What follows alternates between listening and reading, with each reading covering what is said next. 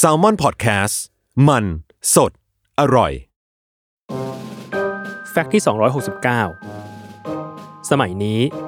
นวัตกรรมทางการแพทย์ล้ำยุคไปมาก แต่ถ้าให้พูดถึงนวัตกรรมทางการแพทย์ในสมัยก่อน เคยมีการนำสัตว์เล็กๆ อย่างหนู มาเป็นส่วนประกอบหนึ่งในการทำอาหารเพื่อรักษาโรคมาแล้วมากมาย โดยได้มีการเขียนถึงการรักษาเหล่านี้ไว้ในหนังสือ Strange Medicine